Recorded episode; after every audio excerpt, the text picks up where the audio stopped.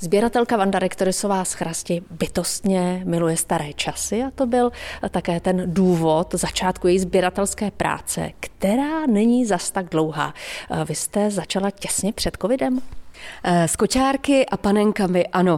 Jinak celoživotně sbírám vše, co je staré, ať už je to móda, nebo jsou to Mm, dokumenty, papírové pohlednice a takové ty drobnosti. Co se týče kočárků a panenek, za dva roky toho lze nazbírat, nakoupit poměrně hodně, protože my jsme spolu teď v regionálním muzeu v Chrudimi na vaší výstavě a těch panenek a kočárků jsou tu desítky. Ano, panenek je něco málo přes 60 a kočárků něco málo přes 30. A rozhodně tím určitě nekončím, protože se smějeme, že doma máme takové vrakoviště a spousta konvolutů, právě těch kočárů, tam ještě čeká na tu pravenčí práci, aby se to skompletovalo. Tak my si teď právě prohlížíme váš nejstarší kočárek, eh, který vlastně je tím základem sbírky? Je nejstarší, co se týká jako pořízení v mé sbírce, není nejstarším kočárkem. Datovat bychom ho mohli někde opravdu na přelomu 19. 20. století. Pořídila jsem ho de facto dopl- jako doplněk k šatům, ke starým dobovým šatům, protože eh, s přítelem máme rádi dobové akce, tedy měli jsme eh, před koronavirem, eh, kdy jsme vlastně jezdili jako okostýmovaní. A tak jsem mě napadlo, že by bylo hezké tlačit před sebou takový dobový kočárek, takže jsem ho někdy ke konci roku 2019 zakoupila, ale bohužel už nebyl čas ho vyvést na té naší akci, protože nám život ovládl koronavirus, ale já mu vlastně de facto můžu poděkovat, protože ono to spustilo eh, to mé sběratelství v pravém slova smyslu, tedy co se kočáru a panenek týká. A vy jste říkala, že tenhle kočárek má loukoťová kola, tak vlastně like podle těch kol pozná stáří kočárku? Ano, de facto je to eh, poznávací znamení doby toho kočáru. Čím kočár je starší, tak má ta loukoťová kola, protože kočár de facto vzniknul z trakaře, takže tam to kolo eh, vlastně jakoby zůstává. Pak samozřejmě vývojem eh, se zdokonaluje, zůstává jenom dřevěná objímka vypletená kovovými dráty a pak jsou to celokovová kola. Ty nejstarší mají jenom kovové obruče, dál už pak používali pryže a gumy, aby to bylo trošku komfortnější pro to miminko.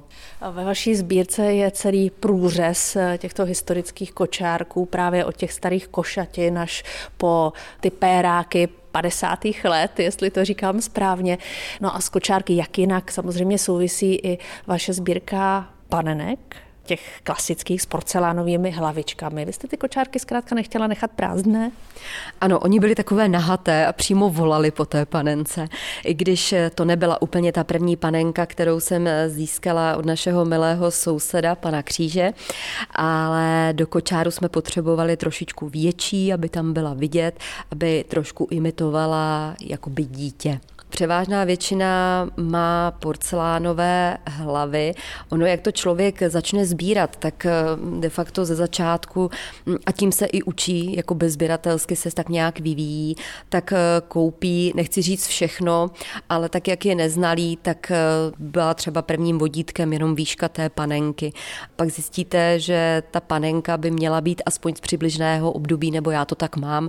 Mám ráda i textilie do těch kočárků, aby byly ze staré krajky krajky, aby tam prostě nebyla krajka silonová, aby to tak nějakým způsobem prostě ladilo. Takže tak je to stejně i s těmi panenkami, i s oblečením těch panenek eh, a ty porcelánové samozřejmě nepatří úplně mezi ty nejstarší.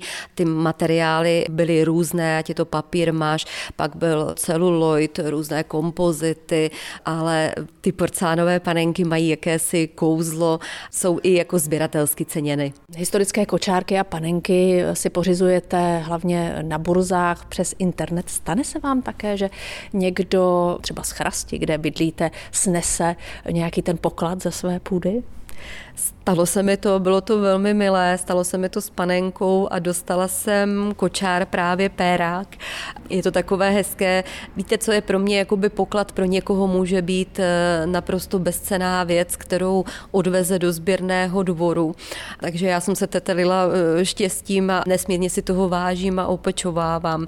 Eh, to samé, jako když mi kamarádka přiveze starý polštář po babičce, protože jíst to do moderního interiéru zkrátka nehodí ale pořád má ten dobrý pocit, že to ještě poslouží dál, že to po těch předcích jen tak nevezme a nehodí do popelnice.